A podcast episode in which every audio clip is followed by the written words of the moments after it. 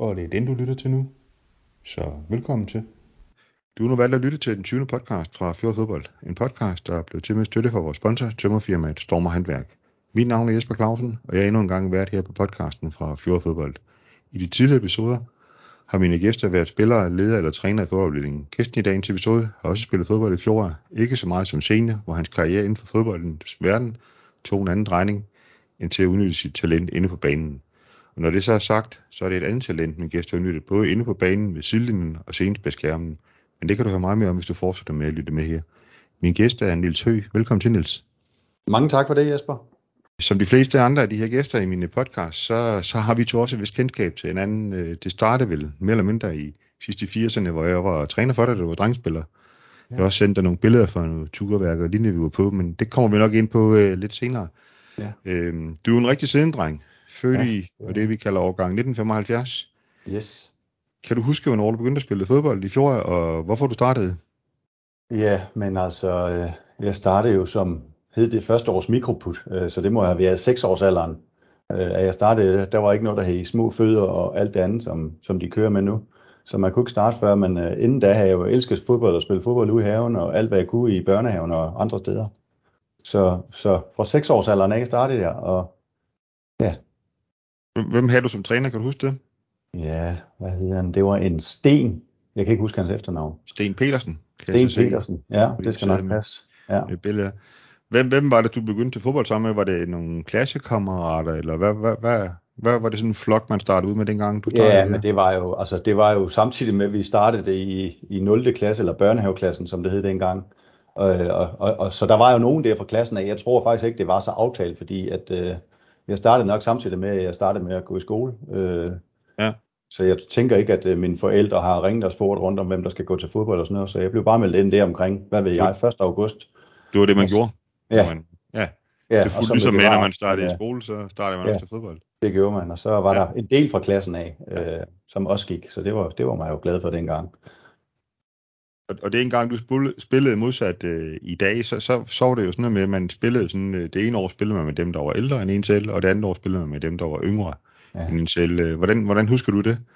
Jamen, jeg husker, det var hårdt at være førsteårs. Øh, og så var jeg så heldig bygget, at jeg var lidt større end alle mine, øh, fra, alle fra min egen årgang øh, alligevel. Så jeg tror, jeg har klaret mig lidt bedre end dem, øh, fordi jeg var en, en stor dreng i forhold til min alder. Men jeg husker det som hårdt at være førsteårs, og så var det jo sjovt at være andenårs, fordi så kan man betale lidt tilbage af det, man har prøvet som førsteårs. Ja. Øh, lilleput og miniput og så videre. Så øh, man skulle kæmpe for det, når man var førsteårs, når man siger sådan. Og hvad, hvad, hvad synes du tilbage her mange år efter af rendringer for den her tid der? Øh, er der nogen sådan gode historier, ture eller lignende, I har været på? Åh, oh, vi har været på vanvittigt mange gode ture. Altså, ja. Og, og, og den, den største tur, som man øh, kan være lidt stolt af, det var, at vi på et tidspunkt blev vi nummer to i mesterrækken, altså det andet bedste hold på Fyn, og så blev vi kvalificeret til DM i Aalborg. Øh, og det var vel som miniputter, vi, vi gik det op. Øh, der var jeg så anden års, og øh, så, så vi havde nogle første års med, og der kan jeg da huske, der var nogen, der trak i trådene, blandt andet Søren Bav, som, som styrte en del af det hold der. Ja. Øh, og var klart vores bedste spiller. Men øh, øh, den tur til, til Aalborg, det var fantastisk, fordi øh, det var lige pludselig et Danmarksmesterskab øh, for ungdomsspillere. Det var sjovt at være med til. Ja, det, det der hedder det uofficielle DM, ikke også? Øh, tror ja, jeg, det skal nok passe, det ja, det. Ja, ja. Men øh, det, var, det var sjovt. Jeg kan så også huske, at vi fik, øh, vi fik pryl derop, og øh, jeg er faktisk i tvivl om, vi tabte den sidste kamp mod Viking Runde, men jeg kan huske, at vi tabte øh, næsten alle kampe og, øh, og, og spillede om 15. og 16. pladsen, som var om okay. sidste pladsen. Så, så det var ikke fordi, vi kunne kun lige være med på det niveau. okay. Og hvad er nu, nu, nu, du nu Søren Berge, som, som, som de fleste kender, og der fik en, en god karriere. Hvem, hvem, hvem har ellers været omkring dig øh, i de år, du spillede der? Øh, af 14, ja, men altså fra min egen årgang øh, havde vi jo Lasse Vest og Søren Clausen, Morten Vedel Jensen, men var der Lars Pag og Jakob Borgmesteren Madsen. Ja. Og øh, ja, det var, det var en god årgang. Øh, og hvem var der ellers? Per Holmberg som målmand, og vi har en, en Jakob Målmand, jeg kan heller ikke lige huske, hvad han hedder til efternavnet. Jakob øh, Jørgensen, tror jeg. Jakob Jørgensen, det er korrekt. Ja. Øh, så, og, så det var, det var en rimelig god årgang, den 75 årgang, men det var både 74 og 76 også, hvor vi i 74 årgangen havde jo øh, Thomas Holm og Thomas Monrad Nielsen, og der var hvad hedder ham over for Adro, Ulrik Staffe og en Rico, og der var mange gode fodboldspillere. Ja, ja. Øh, og, og, og så den årgang, der var yngre end jeg, med Anders Bæk og Søren Bav, som vi lige har snakket om. Øh, Ole Jørgensen, øh, som hurtigt løber sammen med Anders Bæk, de kunne dele af løbe stærkt op i frontangrebet. Det er så tvillingerne, øh, Anders og Michael. Ja. Øh, ja, det var der en uffe op, kan jeg huske. Ja, der, var- der var mange af dem her, der, Ja. der endte Ja. med at fik førsteholdskamp Ja. fjor i hvert fald også. Og øh, René, René Jørgensen op fra kiosken af, øh, Ja. kiosken, ja. Så der var mange gode fodboldspillere der. Jeg husker, da jeg, da jeg trænede, der, der har du været, øh, der har du været førsteårs, kan jeg se, Ja. ja. for de billeder, jeg fandt fra, vi var i den Ja, her tur i, ja. som DBU-medier i Korsør, fordi der, der Ja. kan jeg se, der er nemlig en, en, en Thomas Holm med nogen der med også, og ja, småkaner så får Ville så med ind, som han plejer, Ja, og, og komme med. Han er, han er lidt ældre, Ja. så... Øh, men så, og du, du spiller jo også, det, det er jo det, de billeder, jeg har sendt til dig i hvert fald, du spiller jo på et, et forholdsvis talentfuldt øh, U19-hold. Øh, ja, det er rigtigt. til, det er til sidst, ikke? Når, når du at spille nogle seniorkamp som sådan, eller, eller hvad? Ja. hvad? Nej, altså vi havde, øh, nu siger du så U19, jeg, jeg, husker det som hed det U21-holdet, eller U- U23, hvor jeg kom med som en af de unge drenge der, og havde, øh, altså jeg var, jeg var jo stor fysisk øh, forsvarsspiller, ja. og kunne godt finde ud af at takle igennem, men øh, da jeg så faktisk er yndling af det, der brækker jeg benet i en fodboldkamp mod OKS, kan jeg huske, og efter den kamp kom jeg aldrig nogensinde tilbage, og gik jeg selvfølgelig med krykker og, og gik Ja. ja. for benet i en to-tre måneder, og det efter, der var det, der, der var det sådan set slut med at spille fodbold, for jeg kom aldrig helt tilbage med den fod. Okay. Øh, og turde ikke takle igennem og sådan noget. Så jeg nåede aldrig at få øh, førsteholdsdebut eller seniordebut. Øh, Nej, nej, nej, nej. nej. Men øh, vi havde et øh, rigtig godt øh, U21 eller U23 hold dengang. Jamen, jeg tror, det hed U21, så fordi det, Ja. ja. kan det passe, det, det var, hvor det var Lars og Torben Hansen, der, Ja, ja. der var træner på det, ikke? Ja, altså, det, det var, var det. Det. det var der, hvor jeg nåede ret langt. Jeg, ja. Det er ikke så lang tid siden, jeg havde en, en podcast øh, med, med Lars Hansen, han nævnte det nemlig også, for, Ja, ja. At, at, at, der fik I simpelthen det maksimale ud af den talentflok, vi havde der Ja. i, Ja. i fjor på det tidspunkt der. Så, Ja, ja, og mange af de spillere, som, altså, som var på de årgange, det var dem, der tegnede øh, efterfølgende det hold, der røg, øh, altså blev nummer et i Fynsserien og, og nåede at få en Ja. lille periode i, i Danmarksserien. ja, det er rigtigt. Så, Så, ja.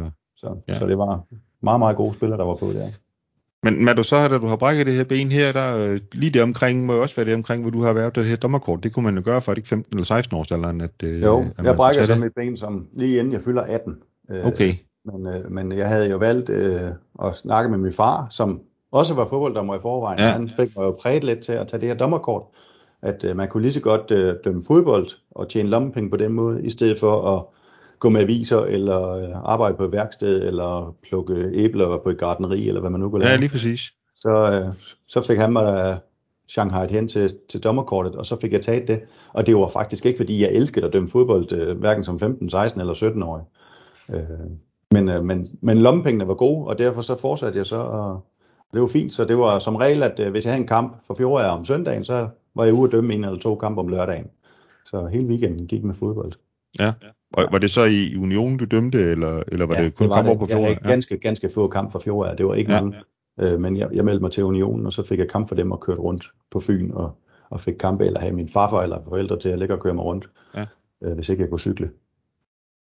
Ja, du, du nævner det jo selv, at du, du, du er jo snydt ud af næsten på en dommer, hvad vil jeg sige. Øh, Ja. det, jeg husker tydeligt din far på de fynske øh, baner. Ja, han var, vel, han var også i divisionerne dømme, ikke? Jo jo, Øh, det var han. Ja. Han var, øh, ja, det er noget, der hed første division. Det var den anden bedste række dengang. Ja. Og, ja så, øh, så han nåede den anden bedste række, og så måtte han vinke øh, nogle, af, nogle af kampene i den bedste række. Men han havde ikke så mange kampe der.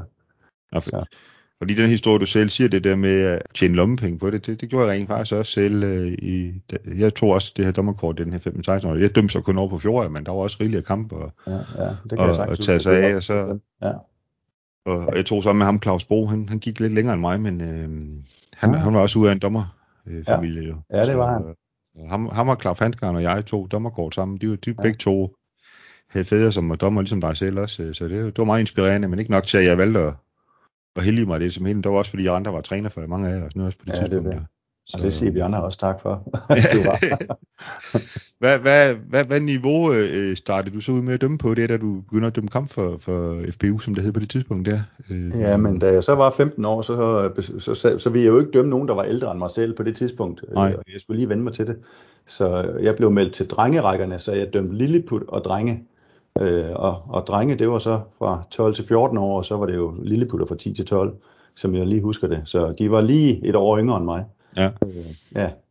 Så det var, det var dem, jeg dømte der. Og der, var der så noget med det her med, at det, det er Erik Høgh søn, der dømmer? Nej, nej. Altså, nej, det, det, vidste de, det vidste de ikke. De nej, nej.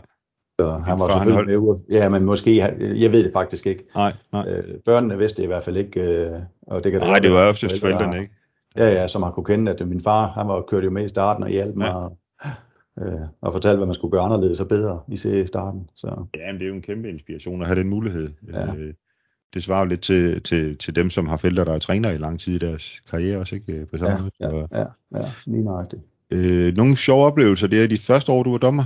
Du, jeg er sikker på, at vi kommer ind på rigtig mange senere, men det, jeg tænker lige det der med, ja, ja. Jamen, jeg, jeg huske det der, ja, at komme ud og dømme de her kampe med, med forældre, der står på sidelinjen og alt det her. Og, og så, nu siger du så sjov, jeg ved ikke, om det var sjovt. Nej. Men jeg havde en kamp, og hvad var det? Det var alle søg mod Otterup. Øh, og det var drenge, så de var 12-14 år. Øh, og så kommer de så og fortæller mig, de her forældre, at det er første gang, de forældre må være tilbage igen, efter at de havde været op og skændes med modstanderholdet forældrene. øh, så jeg skulle okay. lige øh, tage mig lidt i agt og passe på at ikke lave noget ballade i den her kamp her. Og, og det var så bare i orden. Det var, så, det var, det var ikke tre, det var forældrene, der fortalte mig det. Ja.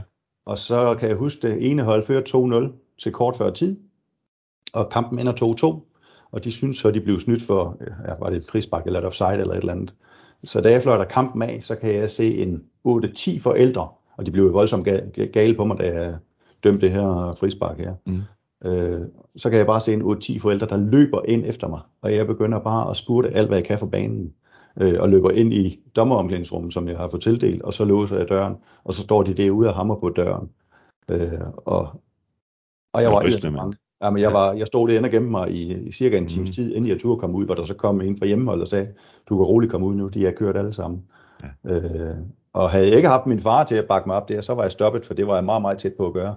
Øh, og det vildeste af det hele her, altså, det er jo, at jeg er 15 år, og deres børn er jo 14. Ja. Øh, hvor jeg bare tænker, hvordan kan man løbe efter nogen, der er, altså som forældre, og løbe nogen efter et barn, der er 15 år, når man selv har børn på 14. Øh, og jeg ved ikke, hvad de har gjort, hvis de har fået fat i mig, men øh, jeg tror ikke bare kun, de vil snakke med mig. Det, jeg har en idé om, at de vil banke mig i hvert fald. Ja, som så du siger, så er du heldig, at du har en, der kunne ligesom ja. coach dig det, som man kalder det nu om dagen, der, der I sådan kom igennem oplevelsen, fordi der, ja. der er jo nok en del andre af dem der, de har stoppet øh, som dommer, ikke? Øh, ja, den og det var jeg også lige ved. Altså, det var kun ja. fordi, at jeg blev samlet op øh, med det samme. Ja. Jeg kom hjem og fortalte om den her ubehagelige oplevelse. Ja. Så, så jeg vil ikke sige, at den var sjov, den var nærmest lidt vemmelig. Og så, ja, det er også rigtigt. Så, ja. Og ellers så kan jeg faktisk ikke huske så mange af de der kampe der fra, fra den tid. Øh, ja, det var, man gjorde det mest for pengene. Hvor, hvor hurtigt tog det fart øh, for dig?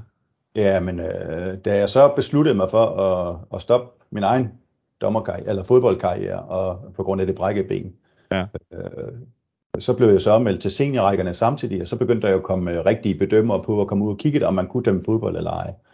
Øh, og så gik det faktisk rimelig hurtigt, og kom man i en talentgruppe, øh, med unge, talentfulde dommer på Fyn. Øh, og det var en fremragende ting, fordi så begyndte man jo også at få, lidt ligesom et fodboldhold, så fik man jo noget fællesskab og noget, ja.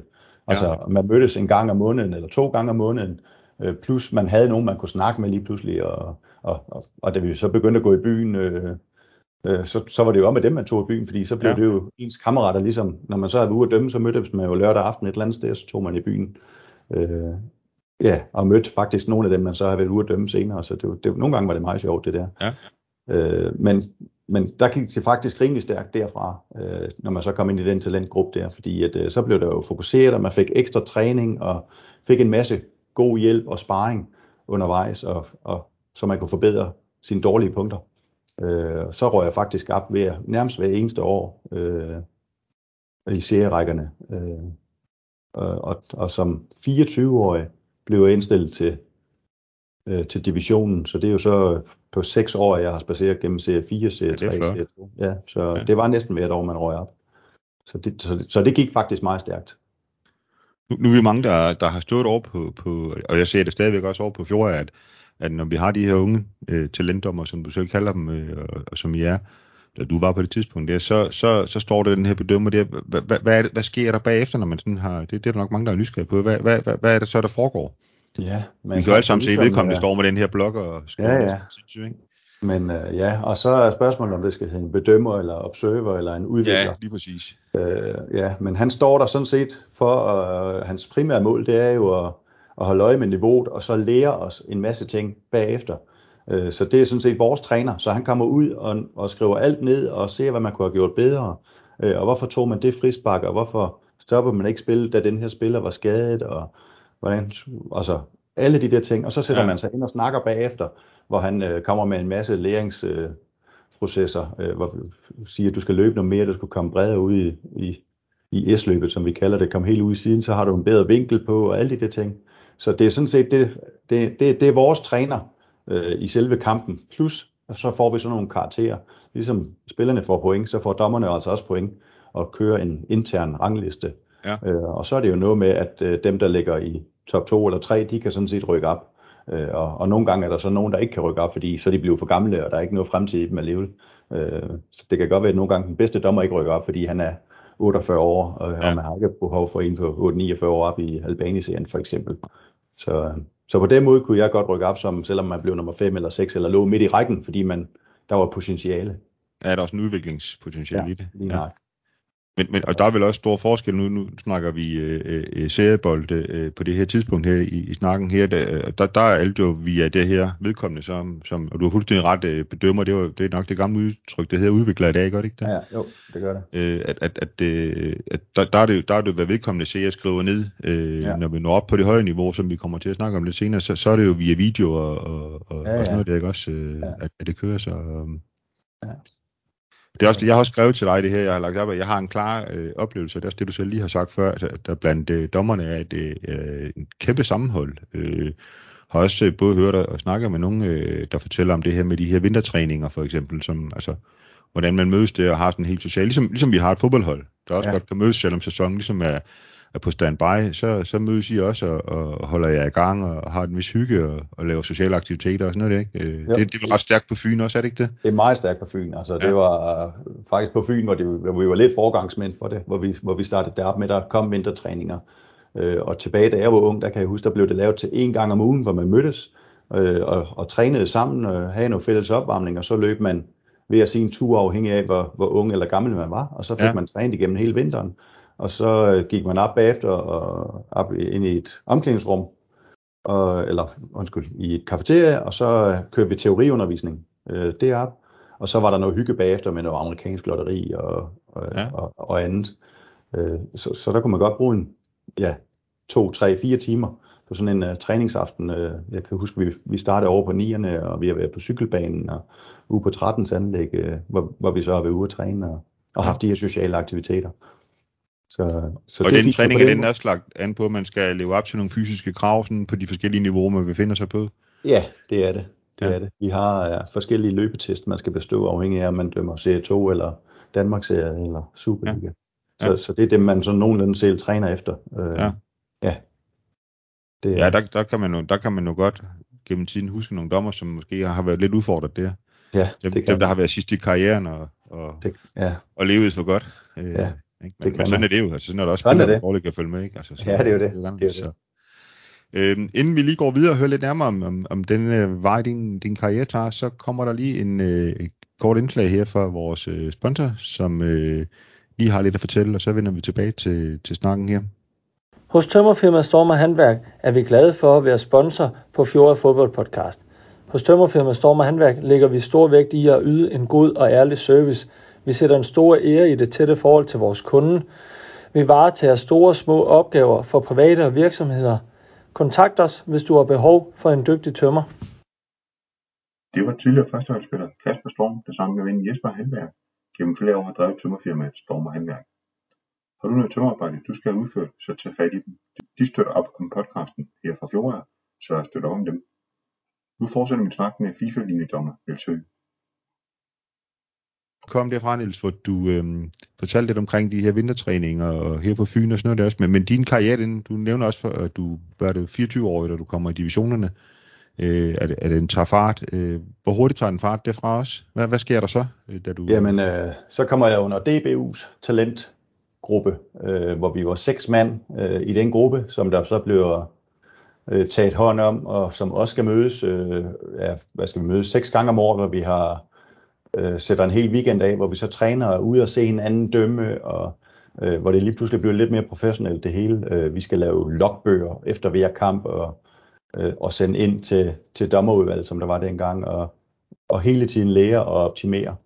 Øh, og der blev gjort en masse med, med vores form, øh, fysiske formåen. Vi bliver tilknyttet Peter, eller August Krog Instituttet med Peter ja. Krostrup, som er en af de førende inden for det. Og Peter Banksbo, det var ham, der røg til Juventus. Det var dem, der stod for Jens, det. Jens Banksbo. Jens Banksbo, rigtigt. Ja. Ja. Det er godt, du kan, kan alle navnene, når jeg ikke det, det er ham, der er, i dag er assistenttræner i Atalanta. Ja, det er det. Så han, jeg husker han nemlig, da vi var der, der røg han vist nok til Juventus. Ja, det er rigtigt. Der ja, så, ja. ja nede, så, øh, så der røg vi det ind, og så gik de ellers i gang med at, at, at skulle få os til at, at komme endnu højere op i, i, i fysisk formåen. Og, ja, og, og hvad, er det, hvad er det for en fysisk formåen, når vi snakker dommer? Fordi et, et er jo, øh, hvis du ser det som, som fodboldspillerperspektiv, det, så handler det jo meget om de her øh, sprints og, og, og, og intervalløb med en vis hastighed. Hvor, hvor, når jeg ser sådan en dommer udefra, selvfølgelig sprinter han også, men, men, ja. men, men, men, men, men det vigtigste vel som dommer er jo på en eller anden måde vel at holde sig i en vis radius af bolden hele tiden. Øh, som du så nævner, det den her S formation. Man forsøger at løbe, ja. når man nu har linjedommer på siderne og alt det her. Ikke? Lige nøjagtigt. Altså man løber som et S inde på banen. Det er sådan ja. lidt, det går ud fra og om, men så skal man hele tiden være tæt på situationerne. Men øh, hvor, altså, vores dommer på nuværende niveau, de løber mellem 10 og 16 km i en kamp. Ja. Og ja, de har lige knap så mange højintense løb som spillerne, og, og så trætter nogle taklinger, som spillerne ryger i også. Men øh, dommeren er faktisk efterhånden ved at være den, der løber længst af alle i en fodboldkamp.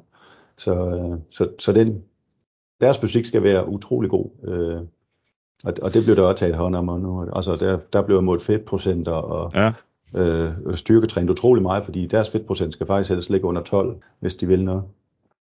Så, det er interessant, du siger det, det med at løbe meget, fordi det vi virkelig være med, når vi ser for eksempel sådan, som i aften her, hvor vi optager en tirsdag, af, hvor der er Champions League, og når man så nogle gange ser en spiller blive skiftet ud, så står der jo meget vedkommende har løbet, ikke også? Ja. Det, det er lige ved, at vi skal have dommeren op til sidst, fordi de sådan runder kampen af, hvor meget løb, noget han har løbet, ikke? Altså, ja. fordi det er, jo ikke, det er jo ikke kunsten kun at løbe, men, men jeg synes nu, at jeg, det er ikke en hemmelighed, vi to optager her dagen efter OB og AGF spillede 0-0, og øh, der, jeg var på stadion og se kampen, man går også ned hilse på dig ned i din øh, varevogn, som vi kommer ja. ind på lidt senere. Ja. Og der, der synes jeg rent faktisk, at den dommer, der var der i går, han, øh, han var, var meget, meget tæt på de situationer, der hele tiden var. Så, så det er jo det, der synes, der er interessant, fordi det der med, man, man lægger ikke mærke til ham, men, men han står der bare, det må være enormt, ja, hvad skal man sige, demotiverende for den spiller, der gerne vil brokke sig, når han så vender sig om, så står dommeren lige bagved, så er der ikke så meget at sige, vel? Altså, Nej. Så, altså, der er som regel ro og, og lidt mere respekt, når de står tæt på kendelserne. Ja. ja. så er det svært at begynde at brokke sig og sige, at han står op i midtercirklen. Ja, lige præcis. Og, og man bliver, man... nogle gange bliver de også lidt forskrækket af, at der bliver fløjtet lige op i hovedet på dem. Så, ja. Så... Nå, er han stod dommeren der, når, jamen det er i orden. Du, du kommer i divisionerne. Hvor havner du hen der? Jamen, øh, jeg er når, og, altså jeg havner i første division, øh, altså har et år i anden division, og så rykker jeg i første division, og så øh, det sjove er, så ender jeg jo så som, og skal have debut i Superligaen i 2001, og det er jo så 20 år siden. Ja. Øh, den dag i dag. Øh, I oktober måned kan jeg huske, så jeg har lige haft 20 års jubilæum med Superligaen. Øh, I en kamp, der hedder Midtjylland mod AB på IKAS stadion dengang. En onsdag aften, og det betød så, at øh, alle kampe i første division eller Superligaen dengang, de, de, de blev sendt samtidig. Altså, så der var faktisk ingen tv-kamp. Øh, så der er sket utrolig meget siden. Øh, den var i radioen, og så øh, kunne man være heldig kl. 22.00 og se øh, cirka 30 sekunders uddrag for den kamp i okay. på Danmarks Radio. Ja. Ja. Men øh, der sker der så det, at den kamp, hvor jeg skal være linjedommer i og have debut i Superligaen, der bliver dommeren Knud Erik Fisker skadet, øh, og det ender så med, at øh, jeg som linjedommer så skal ind og dømme den her kamp, og der øh, altså jeg, jeg har rimelig mange sommerfugle i forvejen i maven, øh, par af, og at det var din debut på, på, som linjedommer? Ja, ja. Okay. Jeg var lige røget i første division, øh, ja. og, og, og have fået lov til at dømme en to-tre kamp der i første division, og så ja. øh, skulle jeg så prøve at have en kamp på sidelinjen. Dengang var man ikke specifikt linjedommer eller dommer. Øh, der kunne man være begge dele. Okay, der, der skiftede det lidt, altså når man ligesom skulle ja. have en pause for den store gerning, kan man sige, så kommer man lidt ud på linjen. Øh, ja. ja. Så øh, der, der skulle jeg kun være linjedommer, og det ender så med, at jeg kommer til at dømme inde, inde på banen der. Så øh, ja, det var noget af en debut for mig. Ja. Ja. Hvordan gik det? Ja, men det gik nogenlunde, men jeg husker også, at jeg var nødt til at kalde de to anfører hen til mig, øh, og lige sige, nu er jeg nødt til at hjælpe mig med at få styr på den her kamp. Ja. Øh, og, og det var heldigvis inden, at den var skrevet fuldstændig af brættet. Øh, så, øh, så jeg fik fat i de to anfører og sagde, at de skulle hjælpe mig, og det gjorde de så også, og så, så forløb den faktisk fint. Og 2001, det, det er jo uden noget, øh, nogle hjælpemidler som sådan. Ja, der er ingen. Altså nu om dagen har de jo øh, bipflag, altså med flagene, ja. hvor der er vibrator i, hvor man kan gøre opmærksom på, at man har flaget op, eller man ja, har set ja. frispark, og det er jo uden ja. headset, og det er uden bar. Ja. Så, ja. ja, fordi jeg kan huske, jeg har for år tilbage, da, da jeg var med i bestyrelsen, haft øh, Claus Bro Larsen ude og fortælle alle ungdomstrænerne omkring det her med at være dommer og nogle, alle hans gode røverhistorier. Ja. Og, og der kan jeg nemlig huske, at han fortalte også om den her, altså for ham at se i den udvikling, han har været igennem den her øh, tiden før øh, øh, kommunikationsudstyret og tiden efter. Ja. Altså hvor meget man ligesom kan, kan, har kunne løfte sin dommerpræstation, ja. fordi man har kunne få den hjælp fra, ja for dem, der render ved siden af en også. Ja, og det er jo det som dommer, det er noget med vinkler og altid at gøre, og nogle ja, gange har dommeren en halvdårlig vinkel, hvis han kommer lige bagfra, så kan det være rart at få hjælp af, ja. af, af linjedommeren, eller en fjerdommer. Så. Men du, du får så din Superliga-debut der, og, ja. øh, og, og, og fortsætter med hvad? Øh, hvor mange Superliga-kampe når du at få? Øh, Jamen, det, er, det, jeg, jeg har kun én, og det er den der. Okay. Så jeg var okay. i rigtig, rigtig mange år øh, den yngste dommer i Superligaen, men det var sådan set kun med en halv kamp, eller tre kvart kamp, eller sådan noget ja. lignende. Okay. Øh, indtil faktisk ham, vi så i går, Mikkel Redder, som dømte øh, OB AGF, han, øh, han kommer frem, så han var et år, et år yngre, end jeg var, da, ja. da jeg havde min Superliga-debut. Men øh, det var på en billig baggrund, når man kun øh, ja, havde, havde en halv kamp, og jeg husker også øh, Ekstrabladet de gav dommerne karakterer, og så var der sådan en rangliste hver, hver gang, og jeg fik karakter 9 i, i min kamp, og det var jo ganske fint, og, øh, og den førte jeg sådan set, så to runder før Super, øh, Superligaen slutter dengang, der førte jeg og var den bedste dommer i Danmark ifølge Ekstrabladets statistik. Okay. Dog på en meget billig baggrund, og så kan ja. jeg huske, at nogle af Superliga-dommerne, de var lidt sure over det, specielt dem, der lå nummer 2 og 3. Ja. De ringede ind til Ekstrabladet, og så fik de mig fjern for den der rangliste, fordi der kunne man vinde den gyldne fløjte eller et eller andet åndssvagt, og den skulle jeg så ikke vinde. Ja.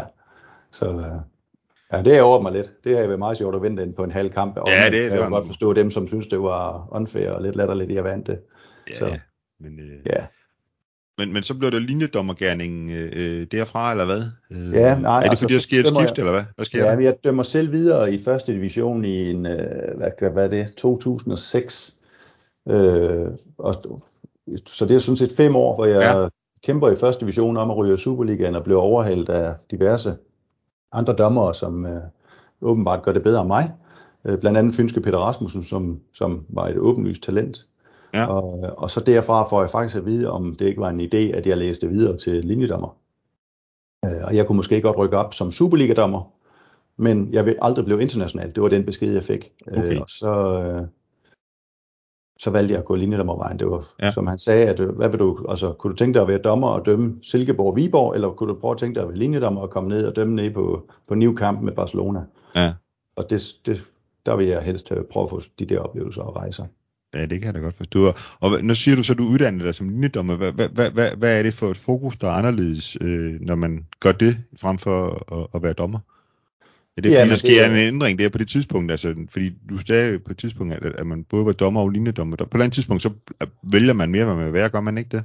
Jo, det gør man. Det gør man. Ens karriere, altså, man vælger jo ens karriere, og der er nogen, der ikke kan affinde sig med ikke at skulle dømme, hvor jeg øh, sagtens kunne se mig selv, at det gjorde måske ikke noget, at jeg øh, bare var, altså det, på engelsk hedder det jo assistant referee, altså man ja. er dommerens assistent og ikke ja. en linjedommer.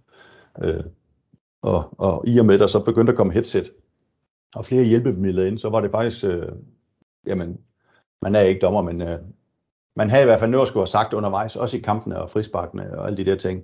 Så, så jeg kunne sagtens affinde mig med at, at, at være linjedommer, og synes, det var lige så sjovt som at, at være hoveddommeren. Ja, og kan du huske, hvornår, hvornår ændrer man betegnelsen fra linjevogter til at blive linjedommer? Ja, nej, det kan jeg ikke huske. Nej, men fordi nej. Det, det, jeg kan ikke lade være med en gammel, når jeg sidder og hører de der radiojournalister, ja, ja. der stadigvæk kalder det linjevogter. Ja, altså, men det altså, siger jo lidt om rollen, kan man sige, ikke også, synes ja, jeg. Men altså, lad, lad, gæt det omkring øh, altså 40 år tusindskiftet, altså fordi ja. at, øh, jeg synes ikke, det er et linjevogter, mens jeg har været op.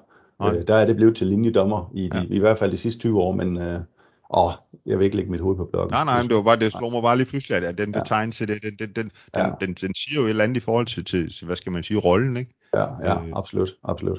Så, så, så fortsætter du det der på linjen. På et tidspunkt får du også det her FIFA-emblem. Hvornår, hvornår får du det? Jamen, det får jeg i 08. Jeg blev indstillet i 2007 til at være FIFA-linjedommer. Og så ja. får jeg det så øh, op til julen, det er i 07, så jeg må dømme med det i 08. Øh, og så starter min internationale karriere så. Og det skal så siges, at inden da var der ikke nogen, og hvordan skal man sige det, ledige skilte, øh, ledige FIFA-pladser. Øh, Nej, så jeg ja, ja, var faktisk, altså min første udlandsrejse som linjedommer, det var i 2004, hvor jeg røg med til en miniturnering i Moskva, og året efter havde jeg faktisk både 10 og 12 kampe internationalt, tror jeg, i, i 5 og 6, øh, hvor jeg var vanvittigt meget ude. Så øh, der, har jeg, der har jeg utrolig mange øh, internationale kampe, dog ja. uden FIFA-skilt, men øh, det kunne godt lade sig gøre. Men det, det er simpelthen, der er den her politik i det vel, at, at, at, at man synes, at forsøger at fordele de her lidt, lidt rundt omkring ikke? Øh, til, ja. til landene og kontinenten. Det er jo også derfor, vi ser, når der er hvad hedder, de, øh, de store, øh, især VM, at der kommer dommer, måske med et niveau, som man skal være helt ærlig, som, som lægger lidt fra det, som vi har i Europa, men fordi man også godt vil udbrede det her i, i andre dele af, af verden. Ja, det er korrekt. Så tager de, der er meget politik i det, så tager ja. de, så skal der bare være fire for Asien og, og, og fire for Sydafrika og 12 for Europa og så, så fordeler dem hele vejen og, og tre for Afrika og så videre og så videre. Ja, og hvordan det hele så også skal gå op til sidst, når man er i slutrunde, sådan, så, så der ikke er for tæt øh, landeforbundet, når man dommeren ja. bliver sat på en kamp, ikke? Og sådan, ja, lige nøjagtigt. Øh, ja. Der er mange hensyn, der skal tages der. Men så dømmer du både Superligaen og internationalt der og, og, og kommer ud i verden. Hvad, hvad, hvad er det for nogle oplevelser, du kommer ud og får? Øh, du sådan lige, der står tydeligt for dig? Åh, oh, jamen, altså, der er utrolig mange gode oplevelser. Ja. Men, øh, altså, to gange har jeg været på Wembley øh, med 90.000 tilskuere, totalt udsolgt stadion ja. på det nye Wembley. Altså, det står som de to fedeste kampe, jeg har haft med England, Frankrig, den ene med Claus Bo, og så har jeg prøvet den England-Belgien, hvor det var Peter Rasmussen, ja. øh, der dømte, og det var, altså, det står som noget specielt, sådan, øh, øh, fordi det er Wembley. Altså, og så kan man, øh, jeg ved ikke om stemningen det var, har været det bedste, Øh, der har jeg en anden, som, altså en Irland-Argentina. Øh, det har også været, det var lige efter VM i Sydafrika, så det må have været 2010, tror jeg. Ja. Øh, det stod specielt, fordi at øh, Irland skulle åbne deres nye Aviva stadion. Øh, så et helt nyt stadion, de gerne vil lave til Fort Knox. Øh, de endte som jeg tab, kan jeg huske. Ja. Faktisk, på, faktisk på en dommerfejl, øh, forkert offside. Øh, heldigvis hverken fra Peter Rasmussens side eller fra min side af, men øh, det ændrer sig ikke på, at det, det var lidt vores skyld, at, at deres Fort Knox der røg. Ja. Øh, men, men det var en kæmpe oplevelse at være med til det, altså fordi der var sang og fest, og, og, og, og de kan altså da godt synge, synge med derovre. Og så var Messi med i den kamp, det husker jeg også som et eller andet specielt. Ja, det er klart. Øh, fordi han løb så. rundt på banen der. Ja, så. Ja, nu nævnte du den der England-Frankrig-kamp, øh, som, som jeg har læst mig frem til, der, der er lavet sådan en, en lille bog om, om Claus Bo's øh, karriere, da han var ved at stoppe den. Øh, det, det, det var sådan noget med, at han blev inviteret over det engelske fodboldforbund, for ligesom de ville takke ham for de gange, han har været i England og dømme, og der hævde han dig med over på linjen, er det ikke rigtigt? Øh, jo, det, det er korrekt. Ja. Det er korrekt, at, øh, at der fik han specielle invitationer, så, ja. så var jeg heldig at få lov at komme med på ja. den sammen med min gode anden fynske kollega, Lars Hummelgaard. Øh, og, og der kunne han så lidt vælge, hvem han være med af den årsag, at, at, øh, at det var en venskabskamp. Så, når, når man sådan skal uddømme internationalt, øh, du, du, du er også dømt, øh, eller jeg er jo dømt være øh, linjedommer i Champions League, ikke? Øh, jo, jo. Og sådan noget. Hvornår, hvornår får man at vide, at man skal uddømme sådan en kamp? Åh oh, ja, alt for sent. Øh, ja. Som regel en til to uger før får man besked om, at man skal ud og rejse, øh, og man får ikke at vide, hvor man skal hen.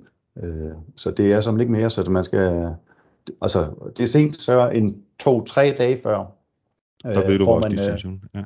der får man flybilletter. Så, okay. øh, ja, så, så før kan man ikke regne ud, hvad man rent faktisk skal hen. Nej. Så, så det er lidt sent, også i forhold til ens øh, arbejdsgiver og ens familie og, og alle de der ting. Så det er svært at planlægge, synes jeg. Men er det på grund af blandt andet, at, at, at øh, hvis man i for god tid ved det, så kan der være nogen, der vil udnytte den viden øh, ja, i dårlige ærne? Øh, ja, det er ja. for at sikre, at der ikke er nogen mafia, der tager fat i os øh, og gør ja. det ene eller andet. For, ja. Så længe vi ikke ved, hvad for en kamp vi skal have, så kan vi ikke sige, os, hvad for nogle kamp vi skal have. Nej. Altså, det, de er bange for matchfixing, så derfor ja, man ja, ja. at vide. Ja. det er jo lidt uhyggeligt, ikke, at det er skænding, for du har da fuldstændig ret. Det kræver noget specielt forhold til en arbejdsgiver at kunne... Ja.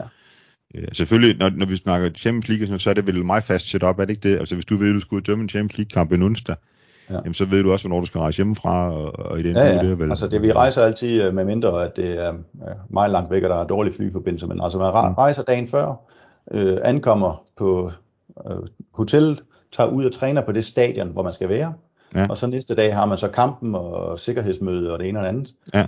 øh, og så tredje dagen rejser man så hjem. Ja. Så, så, som regel er det en tre-dages tur, med mindre der er dårlige flyforbindelser, hvilket der har været her under coronatiden. Øh, ja, det er klart. Der, ja, er det lidt har lige knap været så mange fly, så øh, Nej. der er det næsten alle sammen hver fire dages tur. Ja, et helt andet setup, I kommet frem til, vel ikke? Altså, det har været noget mere anspændt, eller hvad skal man kalde det? Nej, men jeg er helt forfærdeligt, og uden tilskuer, ja. og, og ja. med masker på, når vi ankommer til stadion. Vi må ikke tage masker af, og ja, ja skulle måles i temperaturen, når vi gik ind på stadion, og alle sådan nogle ting. Så. Og, og hvad er det så, ind, nu, nu kommer vi ind på varer lige om lidt, men, men indtil det her, hvad, hvad er det så for en udvikling, du har været igennem som, som dommer, øh, sådan set, øh, hvis du kigger sådan ned over det, og de ting, der er kommet til? Altså vi snakker også om tidligere det her med, at, at at øh, du havde den her dommerudvikler, der du var seriedommer. Øh, har, jeg, har jeg ikke ret i, at der er noget med nogle øh, rapporter og alt sådan noget efter hver eneste kamp? Øh, jo, jo, det er der. Jamen, øh, der er jo faktisk mange ting øh, omkring det. Øh, der er jo, til alle kampe er der i Superligaen, og faktisk også første division næsten, øh, er der en udvikler til alle kampe, og nogle gange er der endda to. Øh, så er der en speciel linjedommerudvikler på, som kun kigger på den ene linjedommer og så er der en, en, en dommer, observer, som, som kigger på dommeren. Øh, og så sidder de ellers og noterer alt ned og skriver alt ned, og, og så får vi noget feedback for det, og det er selvfølgelig ud fra, fra videoklips efterfølgende, sådan så vi kan se, om, om hvem der har ret, fordi udvikleren kan jo også tage fejl, om han synes, der var straffespark eller frispark. Eller. Så øh, efter kampen kører vi en cirka en 45 minutter til en time med en udvikler, øh, som, som snakker om kampen og, og vil forsøge at gøre os bedre til, til næste kamp, ja. og så får vi jo nogle karakterer. Og nogle gange er det heller ikke nok med, med, den, med den teams tid, så har vi af til et teamsmøde øh, dagen efter, øh, hvor, hvor vi så snakker med bedømmeren, øh, observeren her. Og så hver torsdag, så er der så øh, møde, det er så kun for Superliga-dommerne, der kan vi linjedommer få lov at, at slippe som oftest, hvor de så snakker om næste kamp, næste uges kampe, eller ja. det, der kommer i den kommende weekend, og hvordan foregående gik. Og så har vi noget e-learning undervejs, hvor vi alle sammen kan lære af de forskellige kampe, der har været, sådan så at selvom jeg har haft OB AGF, så får jeg også at se, hvad der er sket i Silkeborg, eller Sønderjyske Silkeborg. Øh, ja, ja. Så, så bliver de vigtigste klip klippet ud og sendt ud til os alle sammen. At her vil vi have straffe, og her det her. Og... Det, det er noget en mundfuld, når, når man ja. så også ved, at øh, at dommerne de har et andet arbejde ved siden af. Ikke? Ja, det er det. Fordi der er vel ikke, der er vel ikke nogen, er der nogen fuldtidsansatte Nej, danske der er ingen, dommere? Nej. Ingen fuldtids. Der er, ja, hvad er der? 8, 9 uger af de 13-14 mand, som er deltids, som har ja. mellem 5 og, og, og 15 timer, tror jeg, den, og Jakob Kiel og Mads Størper har. Mm. Øh, men ellers så, så ligger de på det niveau, og så er der så en 4-5 stykker, som, øh, som, som ikke er deltidsansatte endnu. Og det er noget ja. med økonomi at gøre. De vil, de vil gerne, men øh, de, der er ikke penge til det. Nej, så, så kræver det jo også, når man, når man bliver tilbudt den her deltidsmulighed, at man så har et arbejde, hvor det også kan harmonere med det, kan man sige. Fordi ja. det kan jeg da huske, ja. over nogle af de dommer, der i starten blev tilbudt det her, dem, som ja. sagde nej tak, fordi det var, altså, det var for risikabelt i forhold til, hvor, hvor sådan deres dommerkarriere sluttede. Ikke? Ja, lige nøjagtigt. Så, så det hvad, hvad med, jeg, jeg, du har jo også været igennem det her med, hvor I, øh, i dag, i dag når, når man kigger sådan på, hvem der er på banen, der er fire dommer, ikke? Der er ja. en dommer, linjedommer, og så er der fjerde dommeren, som vi kalder det. Er det fjerde dommeren, der går og afløser dommeren, hvis vedkommende bliver skadet nu om dagen? Ja, Eller det, det, er, det er fjerde dommeren, der gør ja. det. Så skal han ind og, ind og dømme, og han skal også bytte med, faktisk med linjedommeren, hvis øh, en af dem bliver skadet. Ja. Øh, og der kan vi jo bare se den udvikling. Øh, fra jeg var med første gang i 2001, der var jo ingen fjerdommer. Det var derfor, jeg som linjedommer skulle ind. Og, ja, lige præcis. Ja, ja, ja. Så, så der kører vi uden fjerdommer. Og så fik ja. vi jo en øh, tilskuer ned og være, være jeg skulle lige til at sige det. Jeg kan huske, jeg har stået på Odense Stadion en gang, hvor, hvor, ja. hvor dommeren uh, gik i stykker, og hvor man ja. over højtaleren efterlyste en med dommerkort, der ja. kunne tage linjen. Ikke? Altså, ja, det, det er rigtigt. De kan stå ja. og få et par bajer og, ja. og det ene og andet, og så kom de jo og løbe på linjen, og de holdt måske ja. endda med det ene hold, hvad de er til ja, faktisk. Så, ja. så det blev lavet om, hvad kom det, en 6-7 stykker, tror jeg. Uh, der ja. begyndte at fjerde dommer på alle kampe, og, og, og hvilket også var meget relevant, altså. Ja, men det handler jo også om det, du nævnte før om økonomi, ikke? Altså, fordi alt, alt, der skal jo være nogen til at finansiere gilde øh, hver gang, ja. ikke? Øh, så er der den, du også må have også været med nu, vi kommer ind på varer lige om to minutter, men du har været med på det, der lå lige før var, nemlig den her måldommer. Øh, ja. Det kan man vel godt kalde det, det var vel næsten det, der lå inden da. Ja, det, det var det jo. Vi, ja. vi kaldte det en 5. 6. dommer, øh, ja.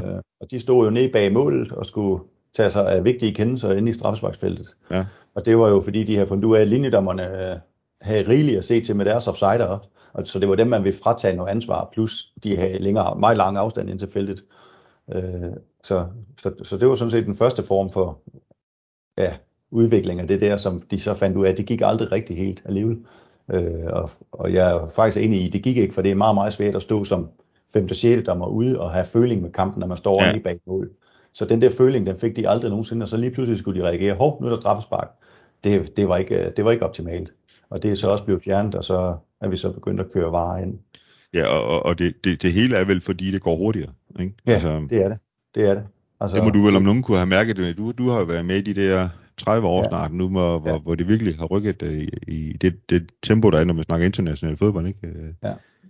Men uh, det går så meget hurtigere, så det, man kan slet ikke forstå det. Altså, uh, ja, men hvis vi, hvis vi selv kigger uh, og ser billeder bare fra 2010, kan man jo se, hvor langsomt det går, når vi, mm. kigger landshold eller Superliga eller andre kamp, uh, og så til nu. Så uh, hver 10 år er der sket utrolig meget ja. uh, på tempoet i alle kampe. Uh, og ja, så spillernes fysiske formåen skal være større, og det skal dommeren så også. Og så kommer der på et tidspunkt var, hvor mange år har der været var nu? Er det, er det, er det fjerde sæson, vi kører med varer nu, anden i Danmark, eller hvordan er det? Eller ja, i Danmark er det faktisk kun halvandet år. Ja, det er rigtigt, ja. Vi er lige gået i gang med vores anden sæson her, ja. fra august eller juli. Så øh, vi har kun haft det halvandet år, men vi har trænet i, ja, vi startede vel op for fire år siden, hvor vi startede med træningen, øh, for det tager altså lang tid at implementere og få alle uddannet og komme igennem det. Så, ja, nu, nu var jeg så heldig, at du havde indbudt mig inden kampen til lige at komme og kigge i den her ja, varevognen, kan vi godt kalde ja, den, for det er en ja, varevogn med en masse tv-skærm i, som, øh, og jeg skal nok øh, sammen med den her podcast på Fjords Facebook lægge det her billede op, jeg tog i går, fordi det, det er meget interessant at se, altså der, der er virkelig noget at være opmærksom på. Øh, men hvad, hvad er det for en udvikling, øh, det har betydet, når man sådan så sætter op om kamp en kamp, så nu, nu, der jo, nu skal der også være bedømmer på dem, der, der sidder inde i vognen. Nu er det ikke kun ja. på banen. Vel, ikke? Nej, ja. Så er der en instruktør derinde, som sidder og holder øje med, hvad, om vi gør alt det rigtige. Og det er jo fordi, ja. der er også, altså for det første, giver os nogle karakterer og, og hjælper os i gang. Og det er ikke meningen, der skal være en fast instruktør i bilerne, men uh, det har vi dog valgt at gøre for at højne niveauet så meget som muligt. Ja. Uh, og, og det er fordi, det er vanvittigt svært. Og så kan man sige, hvordan kan det være svært at sidde i den vogn? Øh, men, det, men det kræver bare træning og træning og træning og, og rutiner og rutiner. Og rutinen kommer kun på en måde, det er ved at have en masse kamp. Ja. Så, så det er vi jo i gang med at, at oplære her i Danmark. Og, og vi synes faktisk, at vi kan mærke kæmpe forskel fra år 1 og så til år 2, som vi er nået til nu. Øh, for vi lavede utrolig mange begynderfejl, hvilket vi også har fået at vide, vi ville, som alle andre lande har gjort. Øh, og, og vi troede jo godt, vi kunne gøre det bedre end alle de andre lande, men det har vist, at vi gjorde det sådan på samme niveau. Og der er bare mange fejl. Men øh, man sidder ikke bare tilbagelænt og hygger sig, som om, at øh, man sidder hjemme i sofaen, og så lige beslutter, at der er straffespark eller ikke straffespark. Man er virkelig på, og man sidder med en utrolig mange kameravinkler, som skal kigges igennem, og så er det svært ja. hele tiden at vurdere, hvornår er det en klar og tydelig fejl. Fordi vi kan jo sagtens finde, at han burde have dømt det. Der kunne godt have været straffespark der, men lige så snart det er til diskussion, så skal vi jo helst ikke tage dem, i og med at vi kun skal fjerne de åbenlyse forkerte fejl. Så, øh, Nej, fordi tit, når man sådan sidder og kigger og holder lidt med i det holdning, så kan man jo godt være irriteret over, at de ikke lige kunne lave den, det der indkast om til den anden ja. vej, fordi det var rent faktisk det. Ja. Jeg kan jo huske, at, at, en af de gange, jeg har haft Claus Bo ude at fortælle, han fortæller også om nogle af de her gange, hvor, hvor man før det her var, og, og også før det her headset, og det kom ind, nogle gange kunne man jo godt, det kender jeg, man også selv, når man har rendet på banen, opdage lige pludselig, ah, det var sgu nok det forkerte, jeg gjorde her, for jeg kan se på udtrykkene for de forskellige, men nu har jeg dømt det, så, så ja. for ligesom ikke, man, der er også et vis antal gange, man ligesom kan ligesom indrømme, der, der lavede jeg en fejl, så kan man gøre noget næste gang. Jeg husker, han en gang fortalte om det der med, hvis det så er et hjørnespark, man kommer til at give, hvor der skulle være målspark, jamen så er det simpelthen med at finde det første og det nemmeste frispark ind i feltet, så, ja. så det er ikke ender med, at der blev et scoring på et forkert givet hjørnespark, ikke? Altså, ja. ja. Der, altså, der, kan der, der har vi... meget mere ud, ikke? Øh. Jamen det må vi faktisk slet ikke. Øh, okay. Nej, I, I, I kan vel godt kommunikere linjedommerne, I, I kan ikke, men linjedommerne kan vel godt. Linjedommerne kan sagtens hjælpe dommeren, ja. og det gør de også, og, og, og, og siger jo deres, og så kan mm. vi jo stå og diskutere indbyrdes i, i en ja. kortvarig periode, fordi det der hjørnspark blev taget, Øh, men dommerne kan jo som regel også se, eller linjedommerne, hvem er os, der har taget fejl. Vi kan mm. næsten altid se på, på spillerudtryk, øh, og, og hvordan de reagerer, om det er rigtigt mm. eller forkert. Øh, og, og så fortæller linjedommeren det til dommeren, det er eddernem forkert det der. Ja. Så er det korrekt, og så kan vi godt finde på at finde et, et lille frispark. Et, og så et tyndere frispark end ellers, ja. Ja, meget tyndere. Ja, og nogle gange leder vi jo utrolig meget efter dem, og så øh, angriberne ved jo også godt, når de har fået et forkert hjørne. Så ja. de, øh, de laver ingen frispark, fordi Nej. de vil ikke annullere det der hjørnespark der. Nej. Så, så sådan nogle små tricks laver vi jo en gang imellem. Men ja. varevognen må ikke hjælpe med det. Faktisk må vi overhovedet ikke kalde ind der. Øh, Nej, det er kun de helt store ting, kan man sige. Ja, øh, ja. ja. Og så kan man sige, at det er jo en stor ting, hvis de scorer på det efterfølgende hjørnespark, men det er bare ikke en del af protokollen, og de vil have så lidt hjælp fra varevognen som muligt. Så... Ja, men så kan der også blive mange afbrydelser i løbet af kampen, kan man sige. Så... Det er det. Og til dem, der lytter med, så kan vi sige, at det sjove ved det her, det var, inden vi lige gik på optog, så snakkede vi to lige omkring den der øh, OB-AGF-kamp i går. Du har set den gennem otte skærme, ja. og jeg har, jeg har set den live. Øh, du har ikke en ret stor fornemmelse af, hvad det var for en fodboldkamp. Øh, altså, i forhold til, vi snakkede lidt omkring, jeg synes, at OB var kommet mere med anden halvleg. Du, du har bare så fokuseret på det, der foregår på banen, så du følger ikke fodboldkampen som fodboldkamp, kan man jo godt sige det. Nej. Øh, det, det synes jeg, der er interessant. Så det siger også meget om, at det er et arbejde. Øh, at, at det at være dommer, varedommer, og hvem der ellers er implementeret i, i det her også. Øh, så ja, I, man har ikke, altså jeg har, nu, nu siger jeg, forladt en kamp, ja. øh, uden at vide, hvad, hvad kampen endte, men jeg har, altså det, det har jeg jo så skrevet ned til allersidst, men jeg har mm. siddet og set en kamp, hvor jeg godt kan huske, at der er scoret tre mål, men jeg aner ikke, hvem der har scoret dem, før vi lige får kigget ordentligt efter, Nej. og så kigger det et stykke papir. For det er jo, altså for os er det jo ikke vigtigt, om det er det ene eller andet hold undervejs. Nej. Øh, men man sidder bare så koncentreret og følger alle detaljer, og så lige så snart der er scoret, så går man jo i gang med at kigge, om der er sket noget for enden øh, den her scoring, øh, som, som eventuelt kan annullere det mål. Så øh, jeg synes også, at jeg kunne klippe utrolig mange mål, når man sidder i den vogn der. Ja, ja. Det kan lyde lidt underligt, men... Øh, Jamen, du har fokus ja. på alt det, der foregår lige inden, kan man sige. Ja, ikke også? det har man. Ja, ja. Det har man. Så, så. Så. Men hvad, hvad, hvad, hvad er det så for en rejse, du har været øh, en del af? Ja, men det er, det, er jo en, det er jo en vanvittig rejse, altså ja. det må jeg sige. Øh, en masse kæmpe oplevelser, øh, hvor vi har prøvet at dømme i, jamen, fra de mindste stadions på Fyn til, til store stadions i Danmark med en masse derbys, og så til helt store landskampe øh, og Champions League-kampe, og, og, og vi har op, jeg har været i Katar og dømme noget øh, i deres første division dernede, og i Grækenland, hvor vi har været inviteret ned for at dømme deres egen kamp, fordi de netop var bange for matchfixing. Øh, ja. og, og klubberne synes, at, at dommerne dernede var bestukket alle sammen, så de vil have, have dommer udefra. Og det har været kæmpe oplevelser. Øh, ja, kæmpe oplevelser, som, som jeg er glad for, at jeg har fået med på det her. Ja, ja. Så jeg har absolut ikke fortrudt, at jeg gik, øh, gik linjedommerfronten, så jeg har fået de her store udlandsrejser. Og, og nu, nu øh, fortalte du mig også lige, vi gik på, nu, nu er du rent faktisk ansat af, DBU for ligesom at, at, at få det her vareprojekt øh, ja, skudt godt i gang og styret. Øh, ja. Øh, ja, det er korrekt, at, øh, ja. at det er jo så endte med ens øh, helt store hobby, at man øh, er blevet ansat inde ved DBU og, øh, og, og sidder som varekoordinator derinde, uddannelseskoordinator og med til at, at planlægge det næste, der sker. Og det er da sjovt at have kontor over på, øh, selvom man tit ser dem, så synes jeg, det er sjovt at have kontor lige ved siden af Kasper Julemand og, og de andre, ja, som ja, ja, er med til at styre landsholdet. Så, øh, så du kører simpelthen til Brøndby øh, hyppigt? Ja, ja, det gør ja. jeg. Altså, vi ja. har så aftalt, at jeg kan sidde inde på DBU Fyns kontor øh, okay. ofte. Ja. Ja, så der ja. sidder jeg inde, og så er jeg der over et par gange om måneden. Okay, ja. ja. Så, ja, ja, også som du, altså meget foregår jo i dag, ligesom vi tog optager nu her over, over Teams, ikke? Så, så er det jo også meget med det her, der på den måde, at, at, at tingene udvikler sig. Ja. Øh, så, ja, jeg har jo set dig mange gange både i fjernsynet og på stadion, når du har været på, på linjerne. Hvornår, hvornår øh, lakker du ind med at rende på, på selve banen? Åh, det der, er, der er noget med en aldersgrænse og sådan noget der. Det er der, det er der. Der, kan, der kan ikke gå lang tid til. Nå. Altså, ja, den, den hed jo i gamle dage 45 år. Øh, ja. og, og jeg har rundt de 46 nu. Og, øh, og, og jeg har lige takket af, at det er mit, første, mit sidste år som øh, FIFA linjedommer. Okay. Øh, så det stopper her til ja, slut december. Ja. Så, øh, så er det slut med internationale rejser, og det, det er vist meget fint, synes jeg. Ja. Og så, øh, hvor længe jeg fortsætter i Superligaen som linjedommer, det ved jeg faktisk ikke. Øh, men jeg skal være helt ærlig at sige, at jeg skal træne utrolig meget. For ja, du skulle til at spørge dig om de fysiske krav, de, ja, det er det. Altså, de, er, de stiger hele tiden, og, ja. og, og i og med min alder også stiger, så bliver det sværere og sværere at bestå de løbetest. Ja, ja. Så jeg uh, træner helt utrolig meget, bare for at komme igennem dem, og det er stadigvæk selvom jeg tror, jeg er nok den dommer, der træner mest, øh, så kommer jeg kun lige igennem øh, okay. løbetesten, øh, ja. hvor andre har nemmere ved at bestå dem, og det er jo klart, når de er 30 år øh, og, og 25 eller 35, ja, så ja, ja. kan jeg godt mærke, at jeg er blevet 46.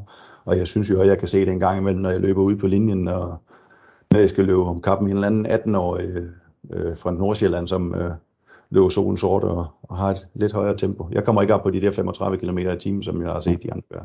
Okay. Så. Og nu så jeg lige scrollet tilbage på min, på min skærm her, hvor jeg har et billede af det der øh, yndlingehold for 92, du spillede på. Og nu, nu er det lang tid siden, vi to har set en anden sådan fysisk, øh, indtil vi lige hilste på hinanden i går, og der må jeg da sige, at din fysik, den, den, den er der langt fremme i forhold til mange af de gutter, jeg kan se der, når jeg møder dem i dag. Ja. Øh, uden at skal nævne nogen navn på nogle af dem, for ja, ja, ja. nok øh, udstødt. Men, øh, men øh, det der i hvert fald, altså det, det, det må man da sige, det kan jeg jo godt forstå, fordi det som vi snakker om det her, det er jo, altså, det er jo ikke sport kun. Øh, sådan en Superliga-kamp og alle de internationale. Ved du, ved du, om du skal ud Skal du afsted i næste uge, hvor der er landskamp? Øh? Nej, det skal jeg ikke. Nej. Det skal jeg ikke. Så, så du ved ikke, om du får flere internationale kampe, eller, Nej. eller hvad på nu? Tidspunkt? Nej, jeg var i, øh, hvad havde vi for 14 dage siden, tre uger siden, havde ja. jeg, var vi nede og havde Lille mod Sevilla, hvor ja. Jørgen Dagbjerg er dømt, ja. og den tog vi som om det var min afskedskamp. Okay. Øh, om det så var det, det ved jeg ikke. Det kan nemlig være, der kom kamp hjem. Men øh, vi, Men det er jo... vi fejrede den, øh, som, ja. altså nu om dagen må vi overhovedet ikke øh, forlade hotellet, og i Nej. forhold til gamle dage kunne man godt efter kampen gå, altså hvis vi var ude at rejse, øh, gå ja. ud og få en øl på hotellet, eller på, på en lille bodega øh, ja. et eller andet sted, hvor vi forlod hotellet. Øh, det blev, altså i 2010 øh, sluttede det, eller da Colina kom til magten, der sagde han, nu er det slut med, at okay. dommerne forlader hotellet og går i byen. Øh, og, og jeg synes jo, det er meget passende, fordi man kan jo møde diverse Ja, ja, det er rigtigt. Øh, altså både fans og, og alle mulige andre, ja. så, så, så det er upassende, at man gør det. Øh, men øh, men øh, vi, vi øh, forlod øh, hotellet for at gå ud og finde øh, noget rødvin, og, øh, så vi kunne nyde et ekstra godt glas, øh, fordi ja. det var netop var min afskedskamp, så, ja, ja. så fandt vi en god flaske rødvin og havde os en god aften det her sted for. Det er tilbage til det der med det gode sammenhold. Hørte og, og se det omkring øh, med Claus Bo, der går og alle de her historier. Jeg har også hørte, at han var i det her fodboldministeriet med Lars Jakobsen og kompagni, ja, hvor, hvor de fortalte omkring det her med hans Svane Branca og, ja. og, og det her, ikke også? Så, så der er jo, det, der skaber sådan en myte også øh, på ja. nogle af de her ting, ikke? Øh, ja, vi begynder at lage mod ende i den her snak her. Jeg skal høre, er der nogle af de der gamle fjordkammerater, du stadigvæk har kontakt med? Åh oh, nej, kun nej. overfladisk og på hilsefronten, ja. og det er ikke sådan, ja. at vi, jeg ses privat med nogen af nej. dem. Nej. Øh, jeg, jeg så meget længe uh, Lasse Vest, uh, som også ja. var min bedste barndomskammerat, men ja. så flyttede han til Jylland og senere hen til København, så vi har mødtes uh, et par gange her, men altså i 30'erne og 40'erne og ikke andet. Ja, ja. Så det har været småt med det. Så, uh, ja, vi må ja. se, næste, næste år har Fjord jubilæum. Jeg ved ikke, om de kan være heldige at få sådan en kamp med OB. Så kan det være, at vi kan få dig på linjen der. Hvis oh, ja. så, det kan måske godt lade sig gøre. Det må vi se. Ja. Så de, de gamle bor de stadigvæk på Strandvejen? De er faktisk lige flyttet i sommer. Er de det? Nå, ja. okay. Så her, hvad var det, 1. juli, at de flyttede faktisk ud til, til hvor vi bor, så de bor 200-300 meter fra os nu, så okay. jeg bor ude i, i Ejlstrup, øh, tæt ja. på Uberød. Ja. Så øh, de er kommet ud for at få det sidste øh, ud af deres børnebørn. Okay. Ja, så de lige nemmere kan få en forbi. Ja. Jamen, så er det heller ikke så meget, du kommer herude på de kanter her. Nej, det, er, så, nej. Så det er, Følger du fjord, Øh, ja, det gør jeg. Ja. Det gør jeg. Jeg holder meget øje med, hvordan det er gået hver eneste weekend, og, ja. og synes, det er sjovt at holde øje med dem. Så, ja, det, men, går, øh, det, er, det er for sjældent, jeg selv kommer ud og se kamp, for jeg har faktisk ikke tiden til det. Nej, det kan jeg godt høre det program. Du og når man så endelig er hjemme en uh, lørdag, så kan man næsten ikke byde familien og sige, at jeg køber ud og ser en, uh, en, en seriekamp. Uh, så, uh, så jeg vil meget gerne, men tiden er ikke til det. De er ikke på vejscout, eller hvad det hedder, de medier, I også bruger til at se kamp på, så... Uh, Nej, ikke alle sammen i hvert fald. Nej, så ikke fjordas i hvert fald lige nu. Så, Nej. Uh, sådan er det. Så, Nej, men uh, Niels, det har været, jeg synes, det har været sjovt at høre uh, den her uh, anderledes karriere, du har fået. Uh, startende med fodbolden i fjor, og så uh, på, på linjen nu her i, i varevognen, og uh, det tror jeg også andre. Uh, der, der er mange ting, vi går og tror, vi ved omkring det her med, med dommerne og sådan noget. Det, det, jeg synes rent faktisk, der er lidt, for, lidt fokus på det. Også i forhold til at få lukket nogle nye unge mennesker til at, at blive dommer. Absolut. Uh, jeg Absolut. ved, der har været nogle, nogle udfordringer i en hel del år i hvert fald med at få sat dommer på til de kampe, man skulle på Fyn. Ja. Øh, så, så det synes jeg, det, det har været rigtig godt at høre fra dig. Noget du har, du har tænkt, øh, du vil af med i den her snak her, inden at vi lukker det ned? Nej, jeg synes, det er fint, men uh, skulle der sidde nogen, så kan jeg kun anbefale, at man får, uh, altså får sit dommerkort og, og forsøger at prøve ja. det af. Altså, det, det giver en masse gode lommepenge, det giver en masse kammeratskab, Og så er det jo en, en halv ledeuddannelse, man faktisk øh, ender med at få ved siden af, hvis man vil bruge tiden på det. Så, øh. Ja, og så, og så er der jo altid nogen, der kan blive kloge på reglerne. Øh, man ja. får tro en masse. Jeg så også, du har været på OB, øh, og ja. lige fortælle dem lidt omkring, hvad der, hvad der sker af ændringer sådan løbende. Det, der tror jeg også, der er nogle sjove oplevelser ud af det, når, når du står i sådan nogle situationer, for der er garanteret, nogle ting spiller en dårlig ved. Ja, det er, det er der. Skal, ikke? der er det er trods deres arbejde, kan man sige. Ikke? Ja. Det er en af de få sportsgrene, man kan gå til, at, øh, uden at kende reglerne. Ja, så. det er rigtigt nok. Så. Ja. Yes. Ja, men uh, tusind tak for din uh, deltagelse, Niels. Det har været rigtig hyggeligt, og uh, det håber jeg også, at dem, der har lyttet med, har synes. Jamen, jeg var glad for at få muligheden, og synes også, det har været hyggeligt. Så tak for det, Jesper. Velkommen. Det var min snak Niels Høgh. Et anderledes indblik i, hvordan en gammel floradreng er aktiv i såvel dansk som international fodbold. Hold øje med, om det er Niels, der på linje næste gang, du ser en Superliga-kamp i tv eller på stadion. Om 14 dage forventer jeg igen at udkomme med endnu en episode. Kan du ikke vente? Har du ikke hørt alle de foregående 19, så find dem der, hvor du fandt denne episode. En podcast bragt i samarbejde med tømmerfirmaet Storm og Handberg. Har du et firma, der kunne tænke sig at blive sponsor for podcasten, eller har du idéer til kommende gæster, så send mig en mail på podcast så tager jeg fat i dig.